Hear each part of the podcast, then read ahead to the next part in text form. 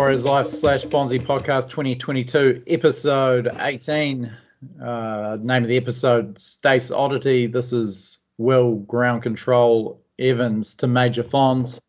Uh, Fonzie Brad took me aback earlier this year with his um, with his dislike of David Bowie, shattered me. Uh, what's your take on him? Are you, do you, you a Bowie fan, or are you too much of a macho Aussie guy? Is he too androgynous and uh, sexually ambiguous for you? No, man, I'm, I'm, I'm a fan of Bowie. It's, it's, all good, nice atmospheric stuff. There's a time and a place for it, just like everything else. But uh, I, I, like the um, I like the episode title, Will, because the next 11 weeks could feel like an odyssey if we don't start hitting some form, eh?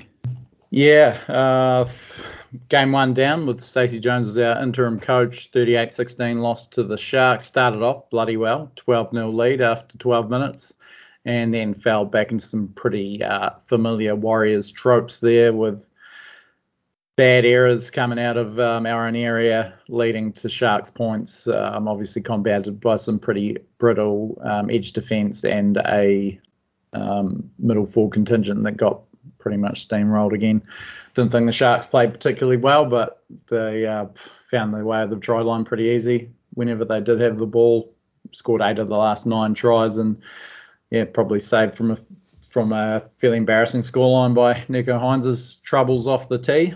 Um, yeah, what was your what was your overall take on the on the game as a fan, as a analyst? I, I thought there was a, a little step forward here this week. I mean, I thought um, the second half fight back was something we haven't seen for a while, yep. where we actually managed to regain some composure and put a try on and look the better team for a patch in the second half. Uh, that's you know. Uh, baby steps, but a little bit of progress. I thought the spine actually looked really good in the first 15 minutes or so, probably the best they've looked in a long time and I was pleasantly surprised with the performances from a few players um, over the 80. But by and large, it was the same issues coming to the fore, uh, which was the undersized middle, the lack of yardage from the back, and just some basic errors from some players who really wearing thin on the whole, you know, developing um, excuse, and uh, some real defensive problems on both edges, but particularly the right, um, and and really just not able to hold the middle as well. So all the old issues were there, but there did just seem to me to be just a little bit more going on um, with the ball and just a little bit more spirit in the side than we've seen for a while. And you know, I mean, bigger picture, we've got Penrith this weekend, then we've got a week off then we're back in Auckland. And to me, sort of the next phase starts in Auckland. You know, I think that's when the the next phase, the real Stacey Jones phase, kicks off. Until then, we're just holding time a little bit. Yeah, yeah. I was uh, finding it hard to assess whether I was kind of looking at it properly because this is the first time where a game started to get away from us, and it was obviously we're going to lose. That I actually wanted us to to pull it back um, recently. Obviously, I've been just wanting Nathan Brown out of there at any cost. So if the game got away from us, I was I was happy for the floodgates to open and just sat there emotionless with Stacey at the helm. Now I you know rode out the 80 and and you know wanted a, a couple of tries from us at the end. Um, so from that point of view, as a fan, it was definitely an improvement from you know just just from that change at the top. Um, yeah, whether they played a hell of a lot better, unsure. But there was yeah, just just that little uh, hint of a incremental improvement across the board. Yeah, I think so. I mean, I think we, we sort of said last week, or I said that the bounce back, if there was one this week, was more likely to be the absence of Brown than the presence of Stacey. Yeah. And there probably was a touch of that this week, I thought. And uh, I, mean, I thought there was, you know, there's obviously still issues in the team. I'm sure we'll come to that. We, we all saw the current SJ exchange after full time that got a lot of people talking, and I'm sure there's more of that. So I by no means feel like the team is now united, harmonious, and fallen in behind Stacey. But at least Brown's not there. Is the is the feeling there, I had. There really is a sense of relief that the Brown era, for me at least, that the Brown era is over. Um, you know, we can get behind Stacey. We know that probably the early signs are that Stacey's maybe not our long-term guy, but at least we know he's not gagging for that long-term role. Like we'll know that it'll, it'll yeah. happen organically. If they win a bunch of games, and he might think he is, and we might think he is. But if not, then he won't want it, and he won't get it. Um, and you know he's all about the club first and foremost. Yeah, yeah, and, yeah. And if you know that, you can overlook errors or learning your way and so on. If you know that deep down that's where he's coming from, you can support that. Yeah, he's not going to talk his way into a job that he's not right for or um, you know doesn't deserve. So uh, yeah, all all in all, feeling a lot more heartened. Um, probably the big talking point, I guess, from uh, on Twitter and um, and message threads or um, post threads on the Spiders Life at least a lot of vitriol for Shaun Johnson, just a continuation of, I guess, of what's happened or the sort of general attitude towards him in yep. recent weeks. So you went back and watched again and watched specifically uh, Shaun's game, um, and not as bad as everyone seems to think, Fonz. No, but let let's start by, um, and, and I'm going to use the Shaun rewatch to sort of run through the game in a bit more detail because you know obviously Shaun's a key figure in the game. Um, I should say too, the first time I watched it, um, I was at a bowling club watching it over my shoulder on a screen while feeding my kids and or um, chasing my kids around bowling greens and stuff. So my first watch didn't really count for much anyway. So the second watch was really my first proper watch and um, got challenged by um, by the Twitter crew to go back and watch SJ and tell us with a straight face that he played well.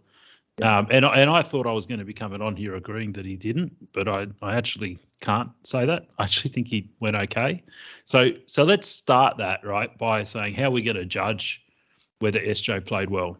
So what's the what's the criteria like? What's his job? You know what I mean? Because I think a big part of the criticism SJ's attracted over the years is that his job or the criteria for whether he's been successful is set incredibly high.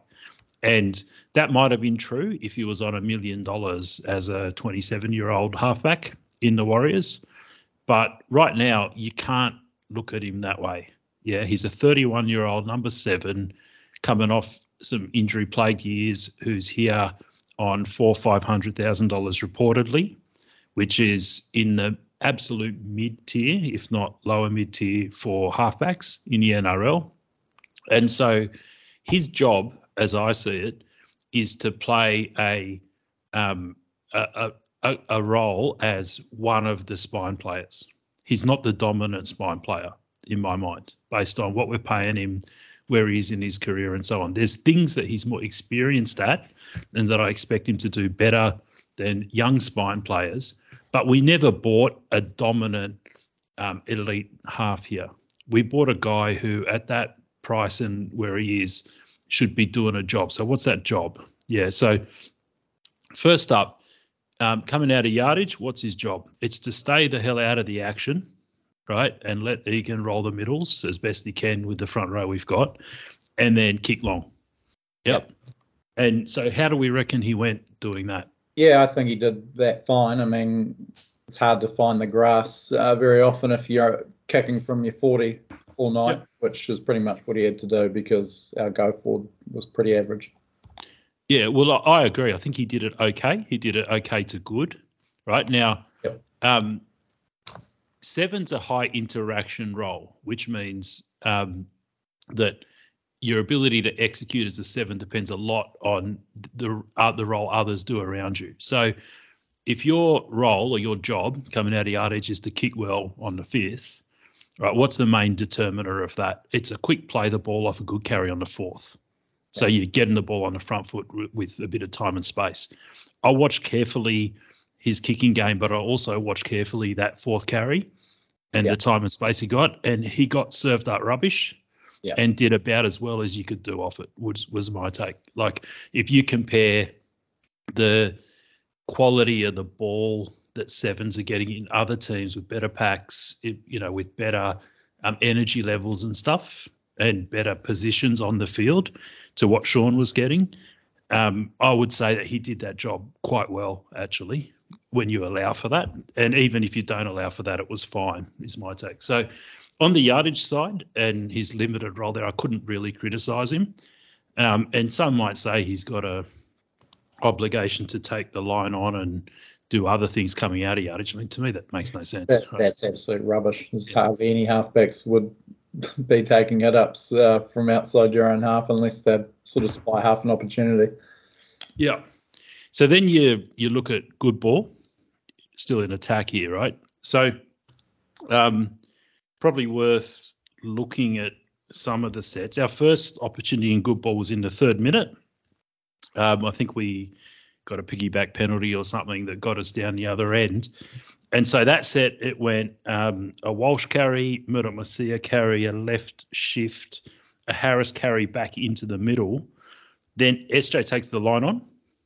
Um, and you're thinking, oh, what's he done here? Um, it's a nothing play, but we get a set restart, right? So he's seen he's seen that the defense is off, right? Exactly the kind of experience play you want, who's seen that the defense is offside and he's going to get six again if he just carries in. So he did that. Um, I don't know how many people would have noticed that and chalked it up to his credit. Yeah. Then it goes um, Jazz, another left shift. So we're going left here, right? So when people again say, oh, why didn't SJ do anything? We're going left. Now, SJ's job is to organise the right side. Yeah, he's a right side player. We keep wanting to go left to CHT side, and CHT and Walsh have a pretty good dynamic going there. So um, on some of these sets, he's only touching the ball once or twice, and that's that's right. That's all he should be touching the ball. You know, it should be Egan's job to get first three plays generate some speed, then either go left or right, depending where it is, how the defense is going. And some sets it'll go right, some sets it'll go left. But this idea that it's SJ's job, in my opinion, the idea that it's SJ's job to turn good ball into points is wrong. Right? There's three or four people who have that job in the team. SJ's one of those people. And so I'm looking at did he do his part of that job well? So on this set, where it ends is SJ plays to Murchie, who's running an inside line. And um, it's a pretty good carry off Murchie, generates ruck speed. Then Egan, for some reason that I will not understand, plays to Berry, right? So it doesn't hit SJ on the right. He plays to Berry, who runs an inside line, gets tackled on the fifth, and it's a handover. Now, this team has a chronic problem with wanting to hit Berry on the last tackle. it's like Bodene Thompson back in 2017. It's crazy. It's it is just crazy. Now, I'm an Egan fan, so if I really want to be generous here, I could say that Egan here is conditioning the defense, right? So the the role of the hooker in good ball is to cause the defense to be sufficiently worried, or one of the roles, to be sufficiently worried about um, attack around in and around the ruck that they overcompress and create space on the outside. Yeah. So if Egan's gonna and Berry should be running, if he's running that inside line, it's kind of a decoy line. Yeah. So if Berry's running that line on the fifth, and Egan hits him, it means that the next time this happens, the defense is thinking Egan is just stupid enough to pass to Berry running an inside crash line on the fifth. Yeah, so maybe he's conditioning the defense with that play. And the reason I say that is because the very next set, that's exactly what happens. We score a try with Walsh. Yeah. Right. So I just want to flag that idea. But regardless, SJ did nothing wrong on this set. Right. He set up correctly um, he got the six again. We went left a couple of times and we came back right. He set up the quick play the ball off Murchie, then Egan to Berry, WTF. At this point, um, if there's a failure, it's Egan not getting the ball to SJ on the last. Instead, going to Berry. So then um, we roll through and we get another penalty for a tackle on Montoya. We get good ball again. And this time it goes Murdoch Masila, Jazz, then we go left, CHT, um, and SJ chiming in for a big left sweep. So he's getting involved in doing what he should be doing in his stage of his career, which is the link man between CHT and Walsh. You don't want him on the end of that, right? Walsh is the guy who's got to be on the end of that. Then it comes back right, and he does the exact same um, Murchie play, which generates the same quick play the ball. And then on the last, Egan, yeah, it's the last. Egan doesn't hit Berry, who's running the inside line. He plays out to Walsh, who goes and scores. Yeah, it's the exact same play. Those two tackles, the SJ Murchie play, and then the Egan um, missing Berry to Walsh in the second occasion, first occasion hitting Berry, are the same setup. It's exactly the same setup, and it scores a try for us the second time we do it. So at this point, we're seven, eight minutes in. The whole spine is doing reasonably well. We're getting piggyback penalties. We're getting good ball, and we're turning good ball into points. And there's no reason for anyone to be complaining about anybody in our spine. Um, so just flicking through my notes again. So then we get to the Egan try, um, which again we get good ball, and if you look at this try, SJ actually sets up the space that Egan exploits through launching a raid down the right edge.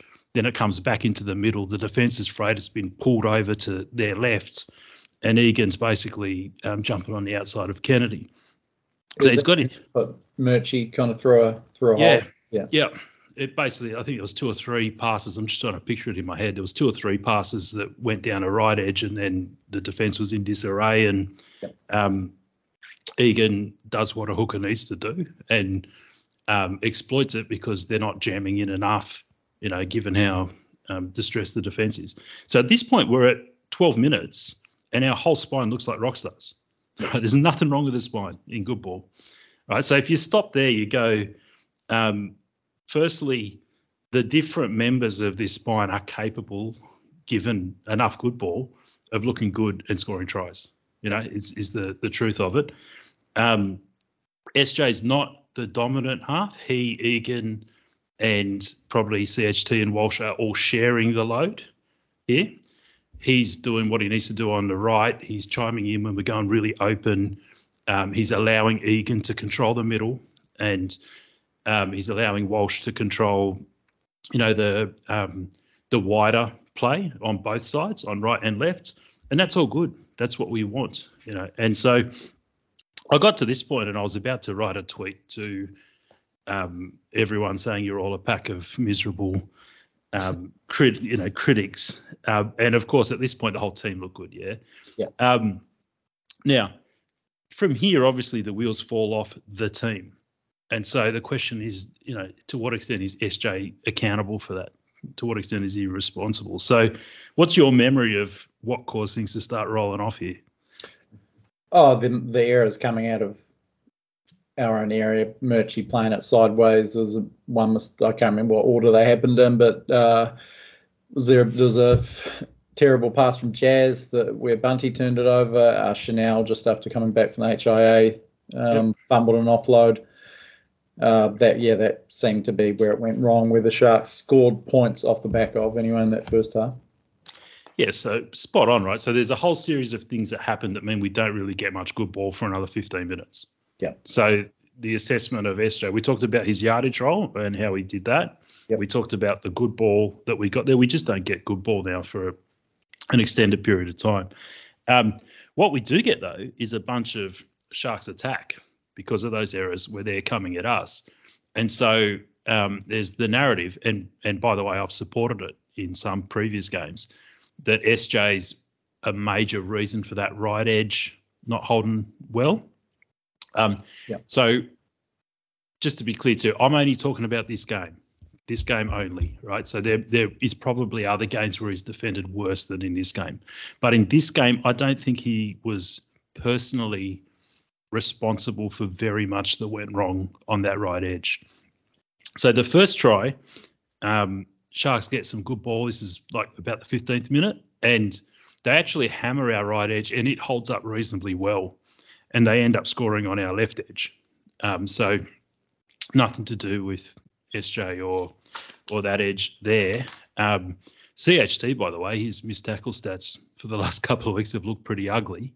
Yeah. And and uh, I'd, I'd you know I'd be interested to know the people who wanted to have a go at SJ's defence whether they really compared it to CHT's this weekend. Yeah, it's 12 tackles, six misses compared to 17 and three for for Johnson this week.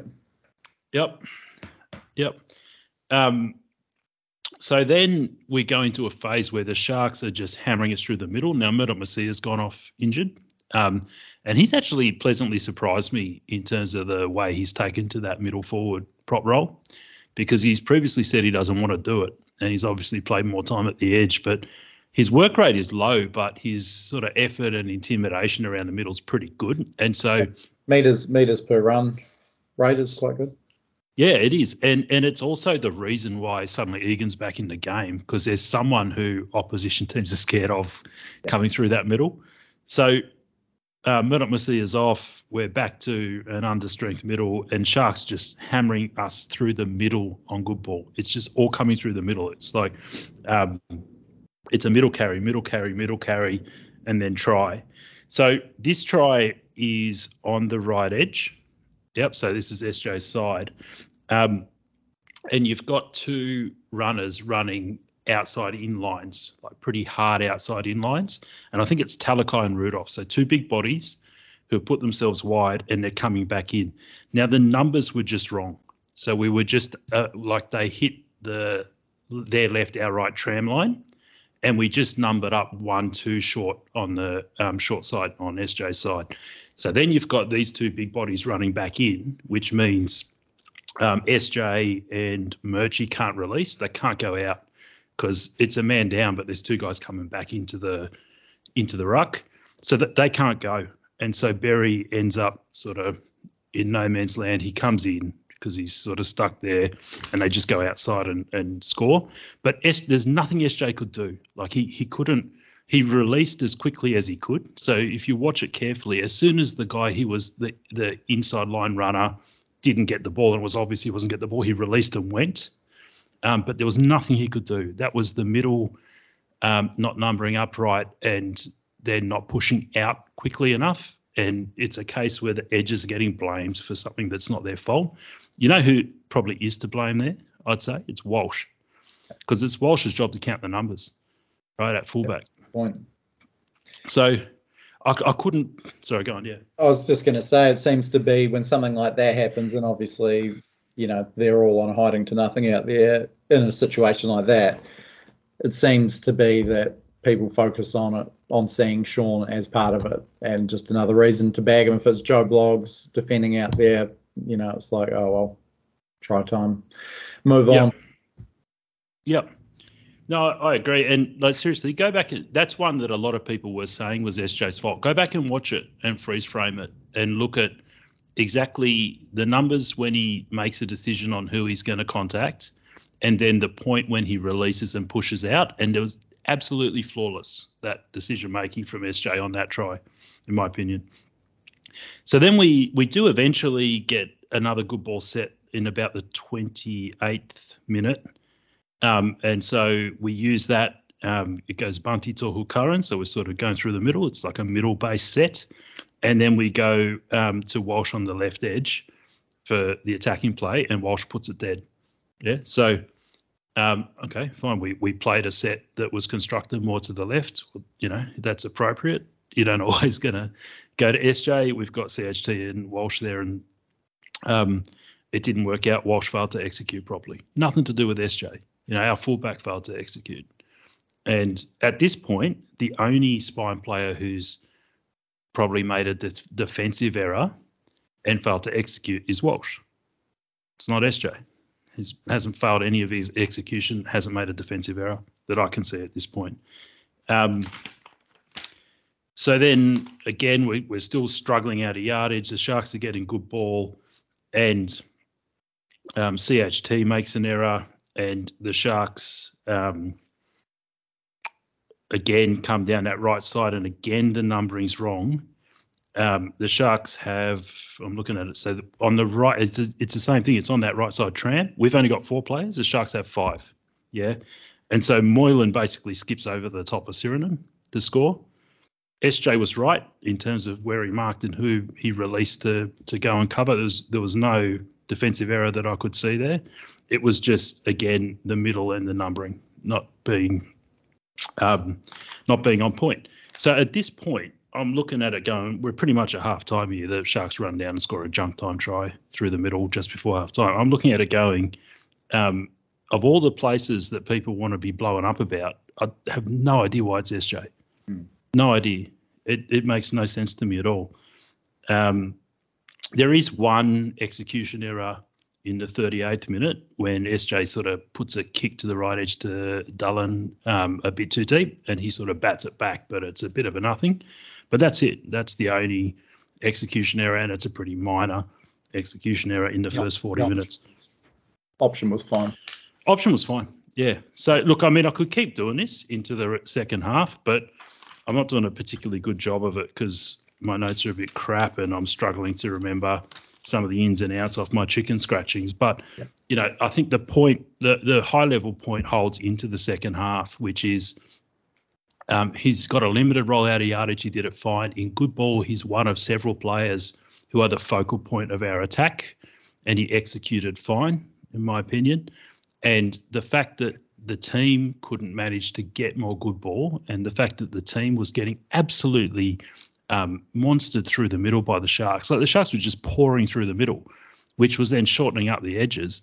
And then if you go and look at what the individuals did in terms of reacting to the shortened up edges, SJ's no worse and probably better than most on that right edge. Rocco Berry, frankly, like I feel for the guy, but he is so far off in terms of his positioning in both attack and defence Yeah. um, that we, you know, it's right that he's been dropped, and um, it's a real mystery how he's fallen so far over the last sort of 18 months. But Rocco Berry by far was the problem on that right edge relative to Shaun, and uh, our middle was by far the problem compared to our edges overall in defence.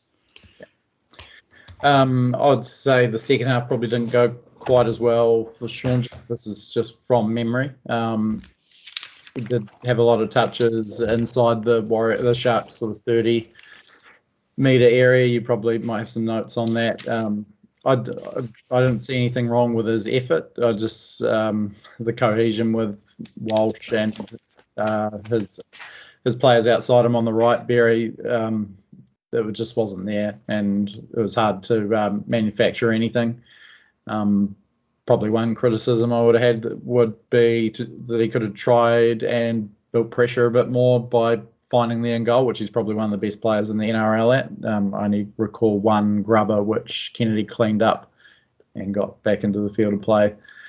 Um, but yeah, other than that, I mean, you know, looking back at my ratings this week, I was probably a bit harsh on him. I, uh, to me, the body language didn't uh, look great, and obviously things weren't going that well for the team out on the field. But yeah, if you're purely looking at it, it like you have in detail like that, certainly not as bad as um, you know a lot of people are making out.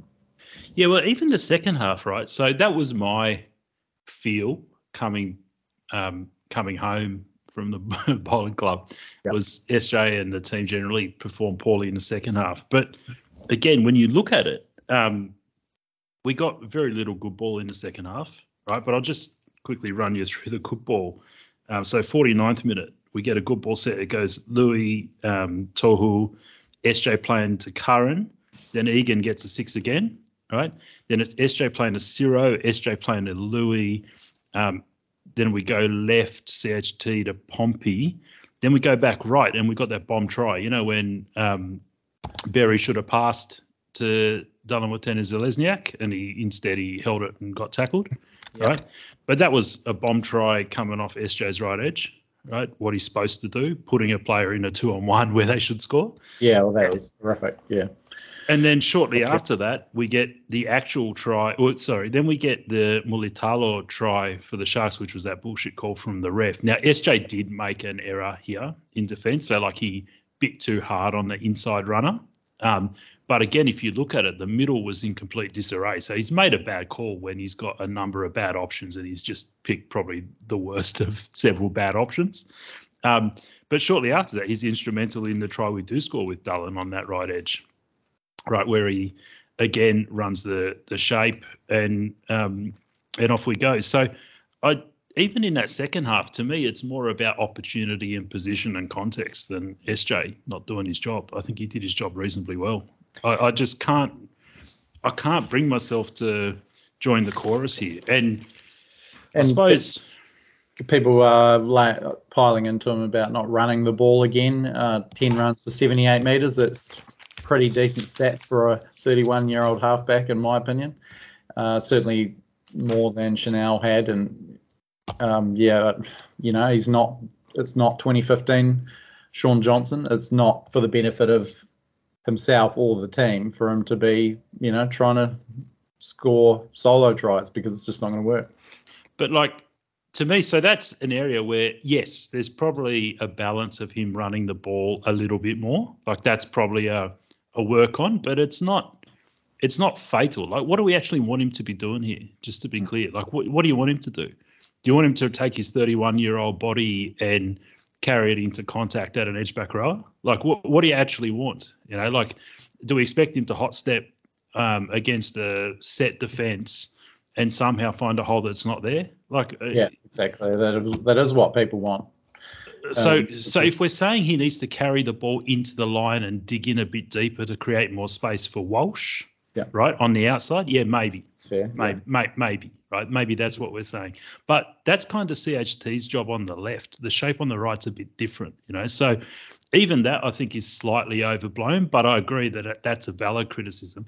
I also think there's probably a valid criticism around some of his option taking on the fifth in good ball um, when he does get the ball on the fifth in terms of like you said rolling it into the in goal and so on but these are not like dramatic massive errors that are costing us games these are like marginal improvements he can make to the role he's trying to play is my take. And I think he's been he, in some games where he has got a lot of criticism. I actually think that side of his game has been quite good, his forced dropout rate and that sort of thing. It wasn't there on the weekend, but um, yeah.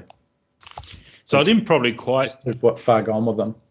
I didn't quite capture that as fluidly as I'd like, but hopefully you got the gist of the rewatch and where I came from um, in, in sort of coming out and saying that I actually don't think SJ's in any way a problem, and I think he's basically doing his role. Um, the people who aren't doing their role in our team are our middle defence, which is just leaking like a sieve, and um, then we've just got a series of players who make boneheaded errors that you just don't make in first grade, um, and you know collectively as a, as a team we still don't really have any like cohesion or um, shape or structure in either attack or defense, which is fundamentally a coaching failure. Yeah, that's that's my take. Like SJ, you're hanging the wrong man, guys. Honestly, SJ, in terms of what he's bringing on field at the moment, is part of the solution, not part of the problem. Right now, off field we can talk about, and maybe we should. Right, we should talk about what we think's happening off field, but on field he is not the problem. Well, shall we head into the on off field side of it with uh, using the Josh Curran post match thing as a, a, bit of a bridge. I mean, we saw some yep. blurry vision, uh, blurry vision of him over the shoulder of Dallin in a post match interview. Kind of looked like Curran was remonstrating with Johnson a little bit. Maybe looked like he was having a go at him, and then kind of shaking his head as as they parted ways and walked off in different directions. Yeah, I mean, I it was pretty clear they weren't happy. Well, Curran wasn't happy with SJ. Yeah, I, I guess, but can't be sure that maybe SJ was talking to some of his mates at Cronulla, and Curran was saying, "Hey, why are you doing that when we've just got towed?" I don't know. Maybe, maybe that's what it was. Um, I'd be surprised if it was coming up to blow up about in-game kind of tactics and yeah. stuff on the field. That'd be weird. I think. Yeah, um, my first instinct when I sort of saw that and thinking about Curran, who you know seems like a, a great guy, and you and it, you wouldn't have seen his interview with Sky Sports. He was really frustrated before he went on before Dallin and was quite frustrated uh, by the way they're losing games. But honestly, he's played 28 games over four seasons. If he's getting stuck into a halfback that's played 200 and something games that is playing behind a pack that's getting monstered uh, that doesn't sit particularly well with me. Curran needs to establish his own place in the game before worrying about anyone else.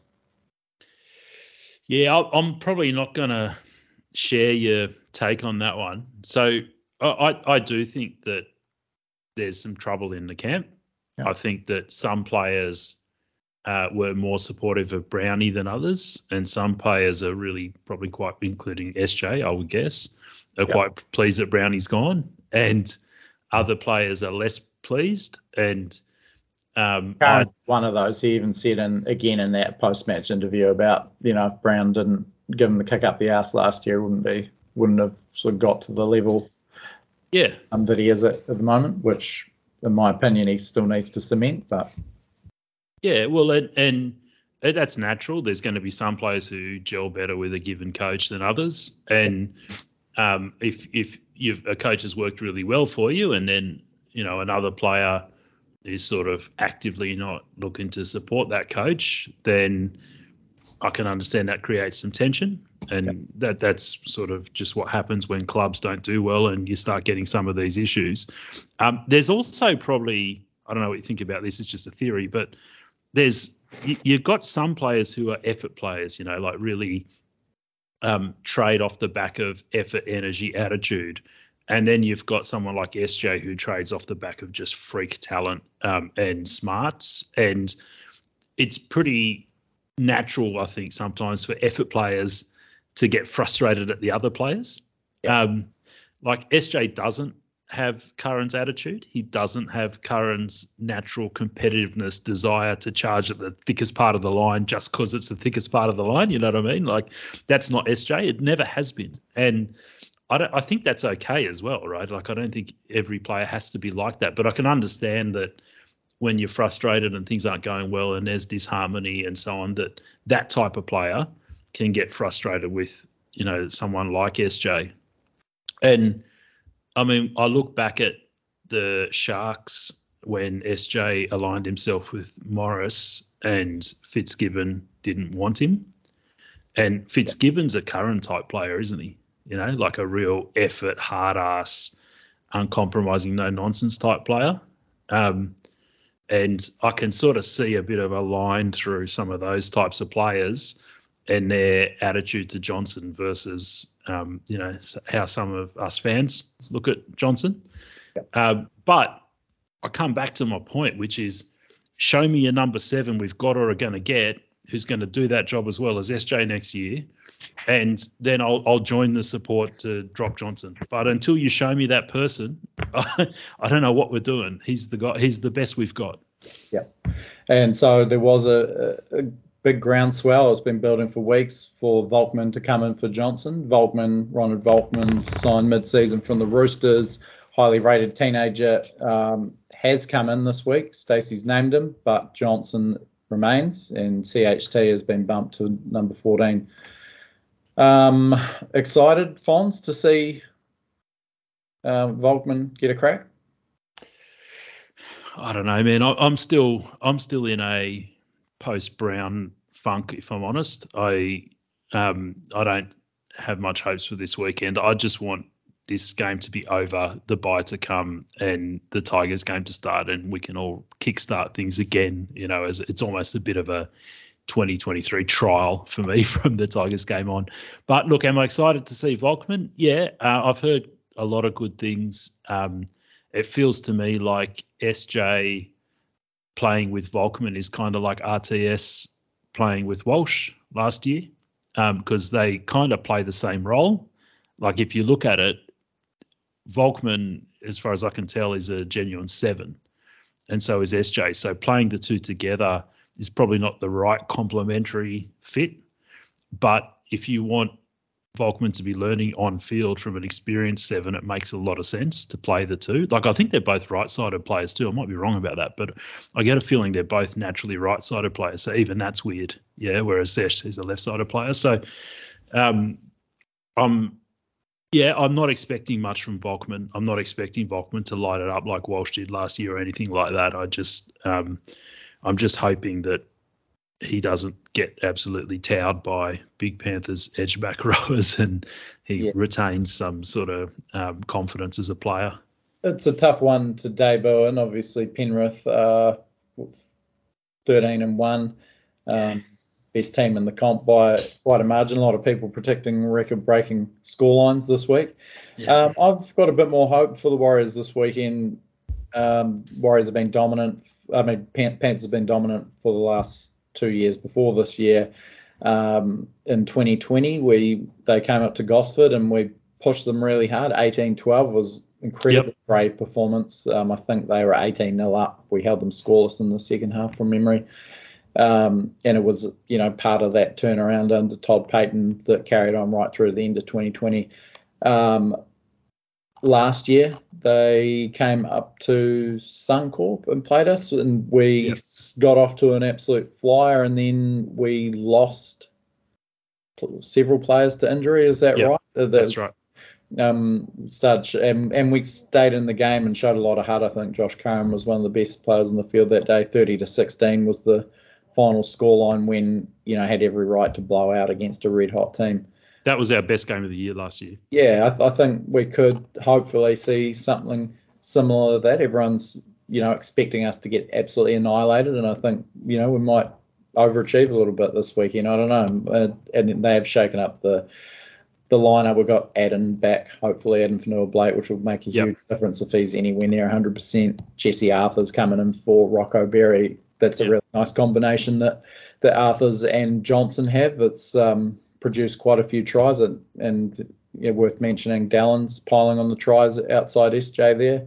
Um, going on to, going along at just about a try game, and Arthars not too far off that when he's been playing outside SJ too. So uh, a lot more potency on that right side this weekend. Whether that will mean anything against um, the the elite defence in the competition in Penrith, that remains to be seen. But yeah, I don't know. I'm not feeling uh, too glum about this weekend. Kind of looking forward to it.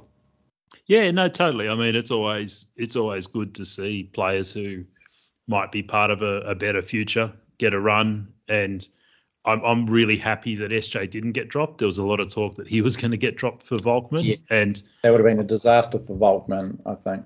I agree. Disaster for Volkman, disaster for SJ, disaster for the club. Like I still, I don't want to make this whole episode just about SJ, but I still feel like get him back home, get him back with his family, um, get him established under Stacey Jones, sort out whatever shit is going on between the playing group um, now that Brownie's gone and that becomes a fait accompli.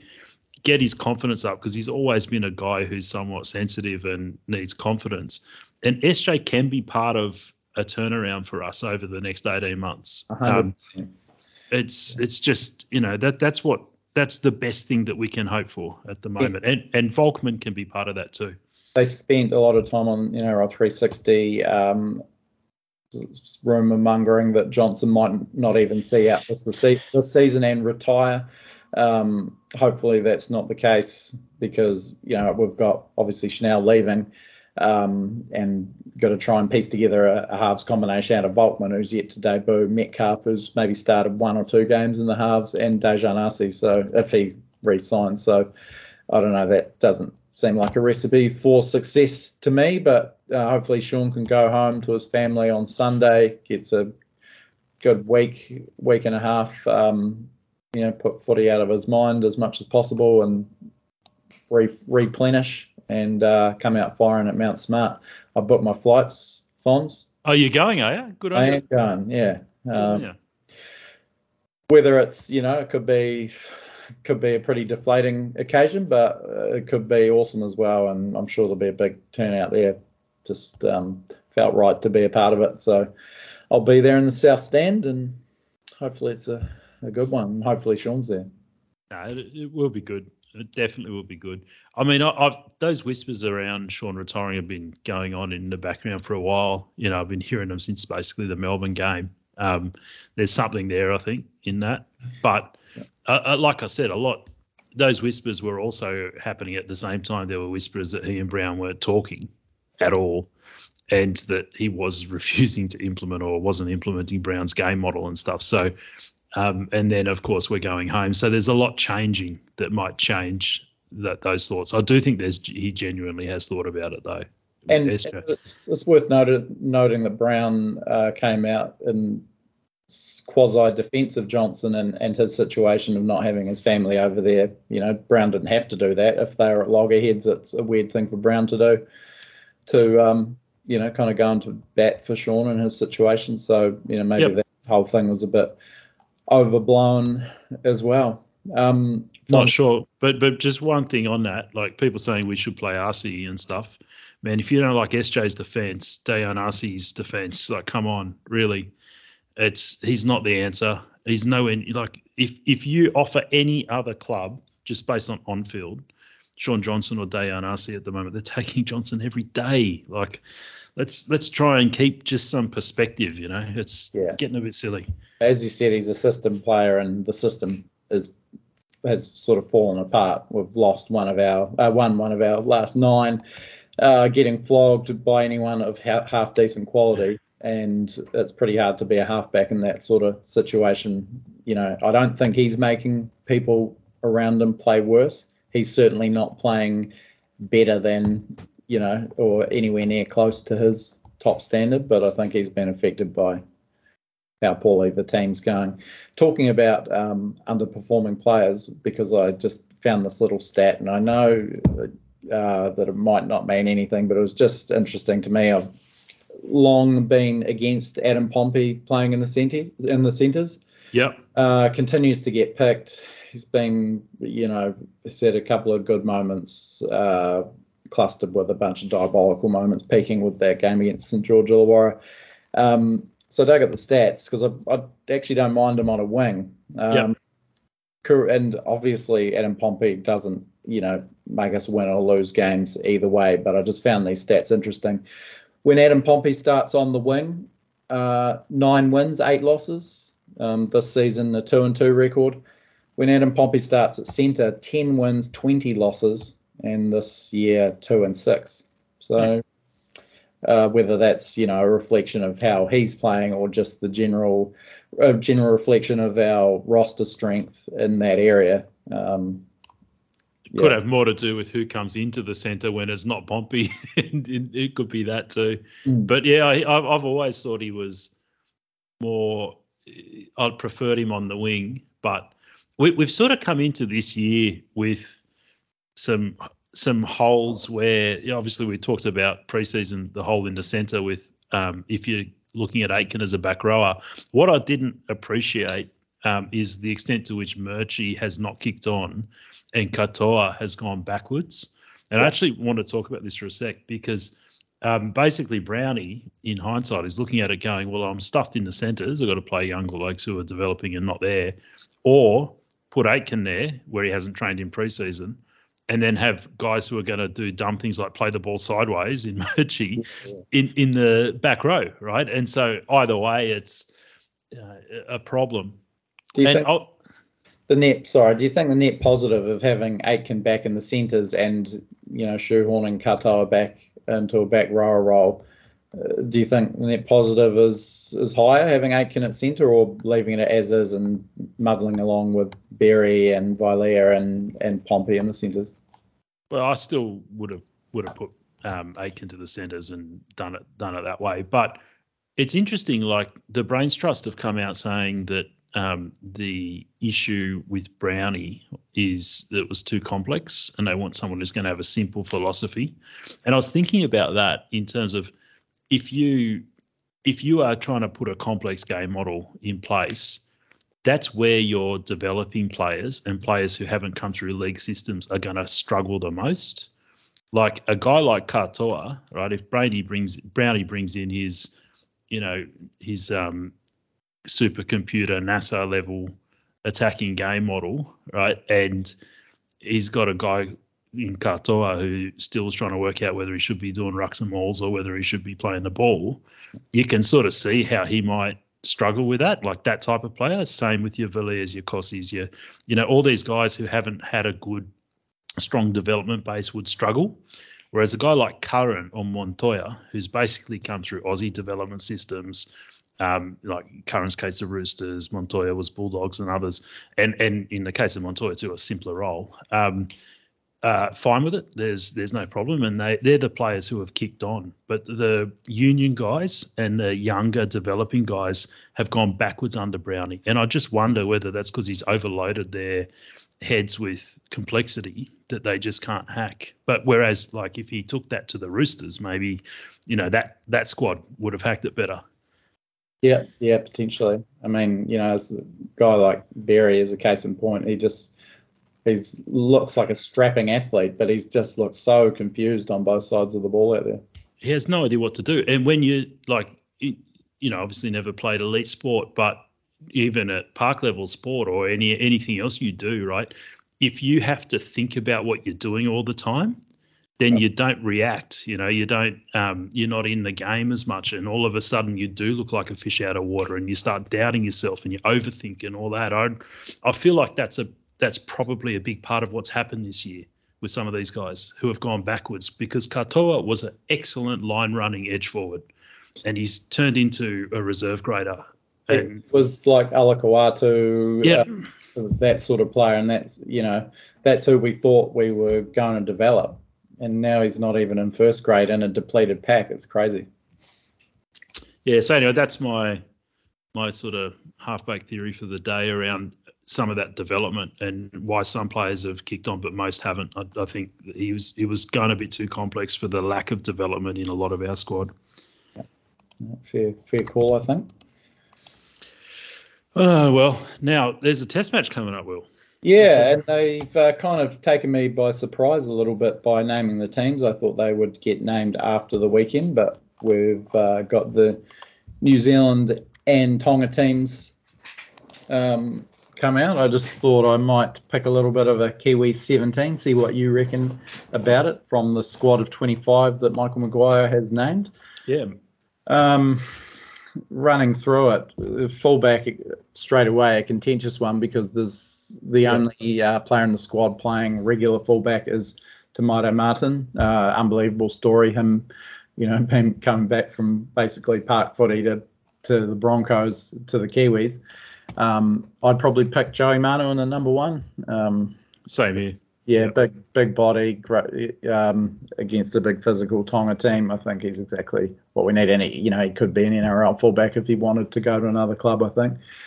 Um, on the wings, a little bit light out there. We've got uh, wannabe Queenslander Ronaldo Mulitalo, bit of a controversial um, selection, uh, given that he, you know, pr- would prefer to play Origin. My mate Weeze is blowing up about it. Doesn't want him anywhere near the black and white jersey, but I think he'll be the first winger picked. He's a walk-up start on form, isn't he? Oh, 100%. If they pick him in this, in the squad, he's playing for sure uh, next weekend. The other the other wing, bit of a dead heat, I think, between Jordan Rapana, Ken Maumalo, and Dallin Watene-Zelezniak. Um, I've got a sneaky feeling that Dallin, given he was Maguire's um, Maguire's captain a couple of years ago, for the, the end of season 2018 campaign and uh, the mid-season test in 2019. Bit of a favourite of Madge's. Maybe he gets the nod, but I would have either of those other two. I think ahead of it's, Dallin, but it's you know half a dozen of one, it's the other. It's hard, isn't it? Because Dallin and Rapana both clearly have leadership roles in that team. Like you, you'd find it hard, I think, as Madge to leave them out. Yeah. Um, but you've got to leave one out. I, personally, I'd go Dallin. I think his form's pretty good at the minute. Yeah, I don't, I don't know. I've never been and I'm the um, going back to the 2017 World Cup loss to Tonga. Uh, got an absolute bath from David Fusitu'a, and I've never forget. Yep. Um, yeah, but but he has been finishing well on the on the flank for the Warriors. Meterage wise, probably a little bit light. Um, and we could definitely do with a sizable winger against Tonga. I think um, he's also an option for fullback. He was uh, yep. Rogers' replacement there. So maybe we see, given that we're also a bit thin at centre, Peter Hiku, great to see him back. Uh, be the first centre picked. Uh, if obviously if he wants to play Manu at centre, that's uh, you know he's close to the best centre in the game. Outside of that, a little bit uh, unsure of where they go. I've got Marata Niukore, um, rookie. I, th- I think I'd do that too. Yeah, because you look at the centres, he's probably going to have Talakai and um, yeah. who's so, the other? Sully. And Sully. Yeah, so, I, I, wouldn't mind a slightly. I mean, Hiku's not your best defensive centre in the world. I wouldn't mind Niukore, who's that sort of bigger body out there. Yeah. Yeah, and you know, mobile enough. He's played a fair bit of first grade there. That's where he started out. So, um, kind of got them bracketed depending on how they go with with fullback. But if Manu's your fullback, I've got Niukore in the centres. Uh, I think in the halves, Kieran Foran has been named, but I've got Shirley Brown and Hughes get there on form. Um, look, look for the future. Do you have Foran in there, and maybe one of those guys is a 14 or? I haven't seen I haven't seen a lot of Foran this year, but I've heard he's he's in you know not career best, but pretty pretty solid form. Um, like last year, um, really. Because um, Brown Brown defending in the front line against this Tongan side has me a bit nervous. Like I don't know how Foran's going defensively, but I, would be picking um, my, my halves with an eye to defence. I think for this game, just yeah. given the opposition. I think that yeah, I think that he will go with Brown and Hughes. I just get that feeling. Um, obviously, yep. it's a World Cup to win in the immediate future, but it's also a nod to the to the longer term, and you know these these two two of the better ones in the in the NRL. Um, Brown's going to want to wear his shoulder pads, man. I'll tell you. Yeah, yeah. Running plenty of traffic at him. Um, moving on to the Fords, embarrassment of riches. This is out, outstanding. Um. I take the New Zealand pack over the Australian pack at the moment. Obviously, Brandon Smith at hooker, uh, been sensational every time he's pulled on the jersey. Um, really has a bad game at any level. And our front row rotation, you think it's probably James Fisher Harris and Jesse Bromwich. Uh, your starting props, but there's also Joe Tapine, who I've put at lock. Yep. And that would allow um, Nelson Asofa Solomona and Moses Leota, former um, Samoa international, but great pickup, uh, pick from Penrith um, as your sort of four front rowers of Tapine's your number 13. Love that.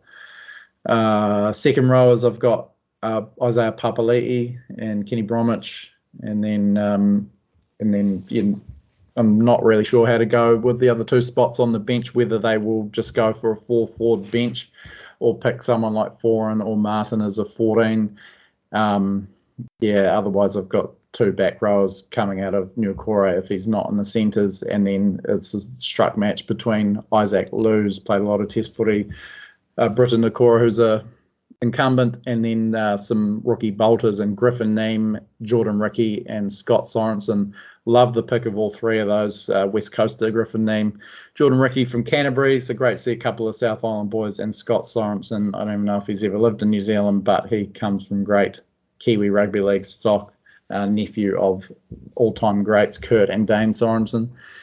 Um, and so the only guys that I haven't mentioned in the squad at all uh, well, I think the only one actually is, is Aaron Clark. Um, interesting call to pick Aaron Clark from the Titans. I would have gone. We talked about this off air, Jazz. I would have gone. I don't think he's that far behind as a dummy half than Aaron Clark, and a much better sort of running forward, Jazz. So, but unlucky maybe. Yeah, I'm, I'm with you. So, like, if I look at the bench, so we, I agreed with your prop rotation and Tapine at 13. Um, so then there's two spots left on on my bench, and Brandon Smith hasn't been playing a lot of 80 minute games, you know. So you do kind of want some hook, hooker cover there in case he is blowing or busted. And Jazz would have been perfect for that because he could he could um, come on for Brandon if needed, or he could spell Tapine at 13 because that's also a big ask for him to play 80 minutes. Um, so I think Jazz would have made a lot of sense. Uh, I don't think I'd go Aaron Clark unless you know that um, Brandon Smith isn't going to be able to do it, or maybe you want Brandon Smith to have a stint at 13 um, to give Tapine a spell as well. Like you might use him that way, so you might bring Aaron Clark in there, but he's just his form's just not that good, is he? At, at nine, so it's it's a bit of a worry. And then like that gives you one more where I probably would have just gone an Isaac Liu for a bit more um, punch through the middle because it's going to get it's going to get hectic through the yeah, middle. True. Um, there another option at Maguire's disposal is um, using Kenny Bromwich as a 14. Um, he has played a had kind of out of necessity before Brandon Smith came along, a fair bit of dummy half in the Kiwis jumper. No starts, but you know he's been used in that sort of role. Um, That's not a bad shout. And then who would you put on that edge? Is it yeah, I, yeah. If he's not centre, I'd, I'd probably be my first uh, second row picked. And Nikora has played, you know, done yeah. well I don't think he's going that well without Johnson at the Sharks anymore, but still a solid enough player with a, with Test footy experience um, from a purely you know fan point of view. I'd, I would love to see a bolter like Neame Sorensen or Riki get a get a debut. But yeah, uh, plenty of time for that with the World Cup coming up and some pretty easy pool matches. And no Tohu Harris.